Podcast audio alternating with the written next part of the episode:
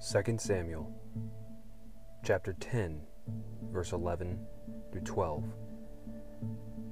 Then he said, If the Syrians are too strong for me, then you shall help me. But if the people of Ammon are too strong for you, then I will come and help you. Be of good courage, and let us be strong for our people and for the cities of our God. And may the Lord do what is good in his sight.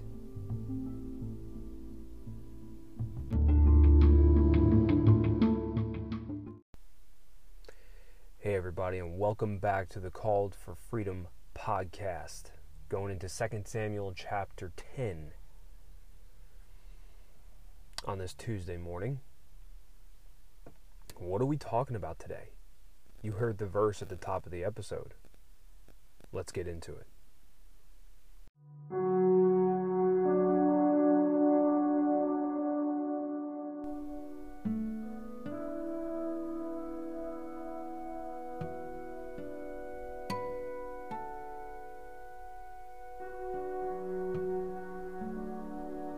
David defeats Ammon and Syria. After this, the king of the Ammonites died, and Hanun, his son, reigned in his place. And David said, I will deal loyally with Hanun, the son of Nahash, as his father dealt loyally with me. So David sent by his servants to console him concerning his father. And David's servants came into the land of the Ammonites. But the princes of the Ammonites said to Hanun, their lord, Do you think, because David has sent comforters to you, that he is honoring your father? Has not David sent his servants to you to search the city and to spy it out and to overthrow it? So Hanun took David's servants and shaved off half the, the beard of each and cut off their garments in the middle and their, at their hips and sent them away. When it was told David, he sent to meet them, for the men were greatly ashamed. And the king said, Remain at Jericho until your beards have grown, and then return. When the Ammonites saw that they had become a stench to David, the Ammonites sent and hired the Syrians of Beth Rehob and the Syrians of Zobah, 20,000 foot soldiers, and the king of Maacah with 1,000 men, and the men of Tob, 12,000 men. And when David heard of it, he sent Joab and all the host of the mighty men. And the Ammonites came out and drew up in battle array at the entrance of the gate. And the Syrians of Zobah and Rehob and the men of Tob and Maacah were by themselves in the open country. When Joab saw that the battle was set against him both in front and in the rear, he chose some of the best men of Israel and arrayed them against the Syrians. The rest of his men he put in the charge of Abishai his brother, and he arrayed them against the Ammonites. And he said, If the Syrians are too strong for me, then you shall help me. But if the Ammonites are too strong for you, then I will come and help you. Be of good courage, and let us be courageous for our people, and for the cities of our God, and may the Lord do what seems good to him. So Joab and the people were, who were with him drew near to battle against the Syrians, and they fled before him. When the Ammonites saw that the Syrians fled, they likewise fled before Abishai and entered the city. Then Joab returned from fighting against the Ammonites and came to Jerusalem. But when the Syrians saw that they had been defeated by Israel, they gathered themselves together.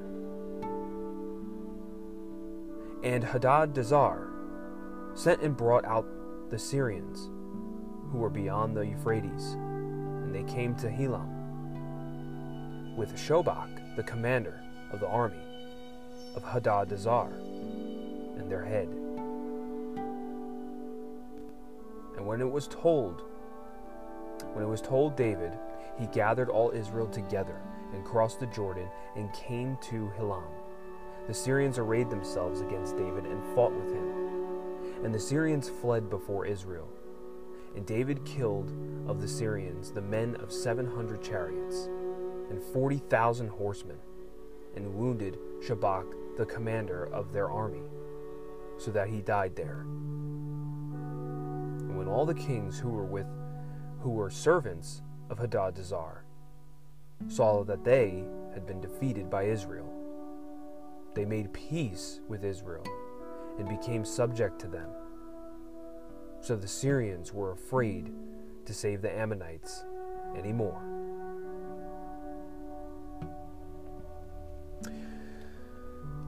So, a little commentary. When the king of the Ammonites died, David sent some of his servants to comfort and show kindness to the king's son, Hanun.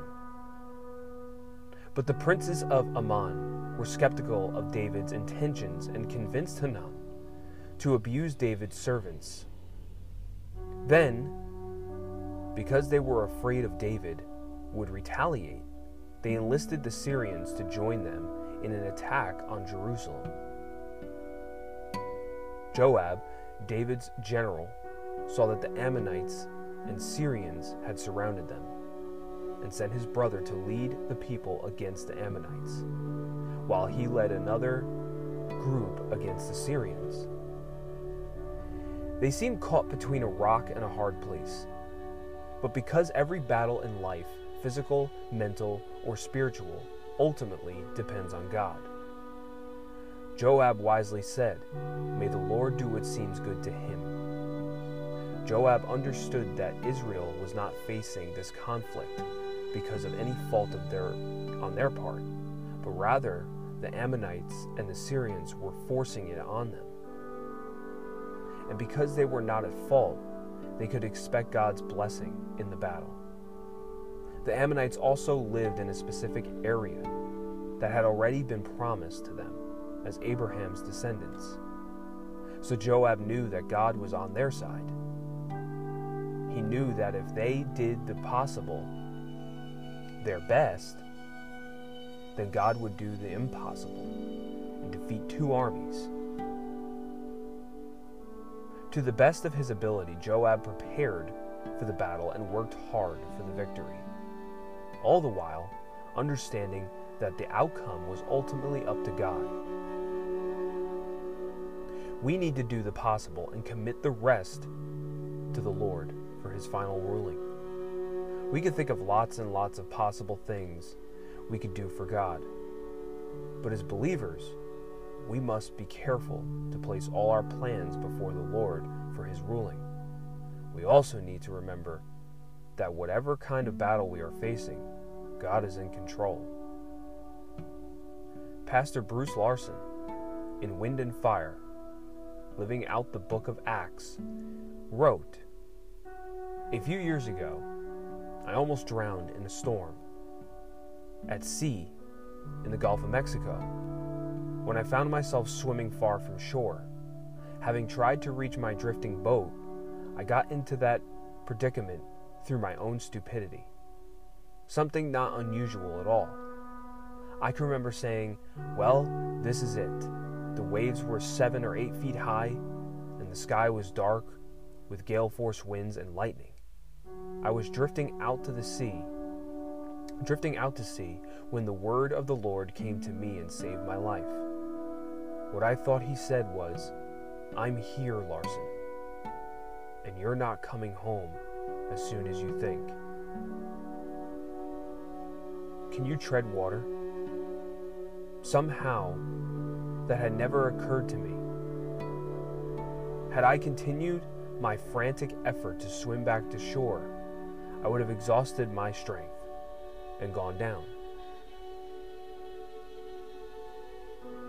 It is easy to make our lives more complicated with frantic efforts to save ourselves. When God is saying, Be still and know that I am God. Psalm 46:10. Lord, help us to remain quiet before you as we walk with you today. In Jesus' name, amen.